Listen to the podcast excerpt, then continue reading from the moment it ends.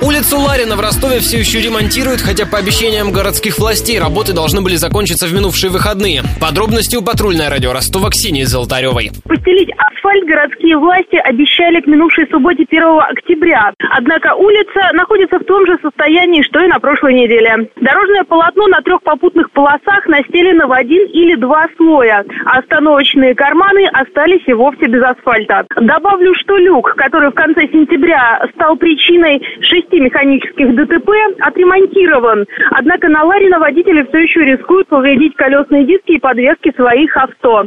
На перекрестках Семеровича-Данченко, Орджоникидзе и Погодина резкий перепад дорожного полотна местами превышает 10 сантиметров. Из-за этого движение здесь несколько затруднено.